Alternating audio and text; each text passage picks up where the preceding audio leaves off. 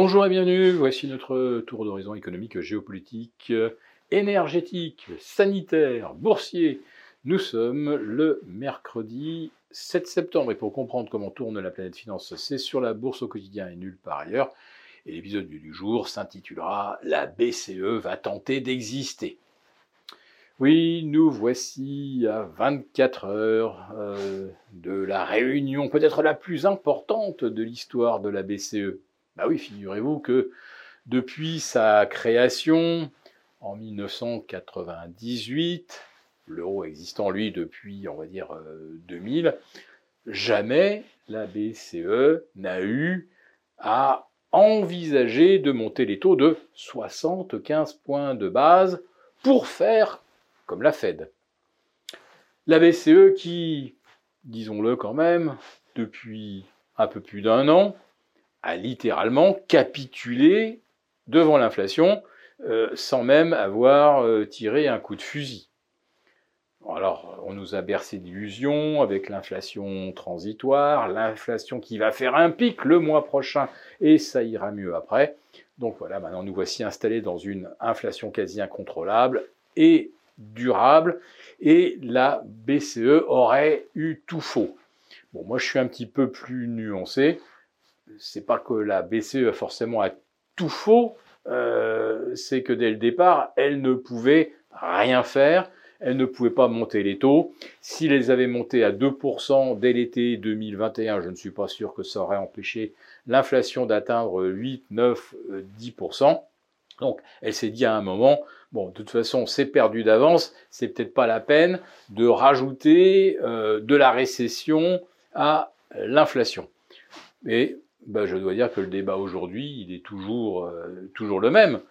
Qu'est-ce que euh, des taux à 0,75, à 1 ou 1,25 vont changer à une inflation de 9% en moyenne en Europe et qui atteint même ou dépasse les 20% dans les pays baltes? Bon, d'accord, ils n'ont pas l'euro, mais euh, quand même, leur politique monétaire est un petit peu copié-collé sur celle de la BCE. Donc, qu'est-ce que provoque une inflation à 9-10%, ça provoque une récession. Si vous augmentez des taux qui ne vont avoir aucun effet euh, sur l'inflation, vous rajoutez encore de la récession à la récession. Et vous augmentez en plus de ça ben, euh, le coût du service de la dette des pays déjà surendettés. Euh, au départ, on pensait tous évidemment à la Grèce, à l'Italie, à l'Espagne. Maintenant, on va pouvoir euh, rajouter dans le peloton la France. Alors la France qui, évidemment, limite l'inflation grâce euh, au bouclier tarifaire. Nouvelle preuve d'ailleurs que ça sert à rien que la BCE monte ses taux pour juguler l'inflation, puisque on, voit bien que le meilleur moyen de le faire, finalement, c'est euh, d'imposer des tarifs. Le problème, c'est que en instaurant ce bouclier, la France, eh ben, elle creuse symétriquement des déficits. Voilà, la France, bienvenue dans le club des pays surendettés. On va certainement passer la barre des 120%, puisque là, euh, les derniers calculs qui avaient été faits, c'était sur la base de rentrée fiscale qui était en hausse en 2021, qui a été une belle année en termes de croissance, bah déjà cette année, il y aura moins de recettes fiscales parce que la croissance, elle est au tapis. Et vous rajoutez en plus de ça le coût du bouclier tarifaire et vous allez voir que nos, euh, déficits vont dériver de façon astronomique. Voilà. Donc, qu'est-ce que peut faire la BCE face à ça? Pas grand-chose, parce que regardez euh, la diversité des situations. Euh, L'Allemagne, bon bah elle, elle n'a pas de bouclier tarifaire et euh, le coût de la facture explose et donc ça va plomber euh, la consommation. En France, on a le bouclier tarifaire, ça permet aux ménages de garder un pouvoir d'achat, mais on s'aperçoit que par ailleurs, la France est le pays où le pouvoir d'achat globalement baisse le plus dans les pays de l'OCDE. Vous avez euh, euh, l'Italie, donc qui est en attente d'un nouveau gouvernement qui serait peut-être situé un petit peu à droite. Euh, il y a tellement de situations différentes à gérer que, en fait, pour la BCE, c'est carrément mission impossible. Alors demain, ben, moi, je pense qu'elle va quand même euh, tenter d'exister en expliquant que oui, euh, l'inflation est quelque chose qu'il faut combattre et que à partir du moment où elle s'est engagée finalement à exister, il faut bah, qu'elle agisse.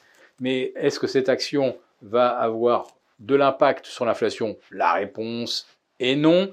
Est-ce que cette euh, action va renforcer sa crédibilité Dans un premier temps, on va dire oui, parce que si elle ne fait rien, à ce moment-là, elle se dédie.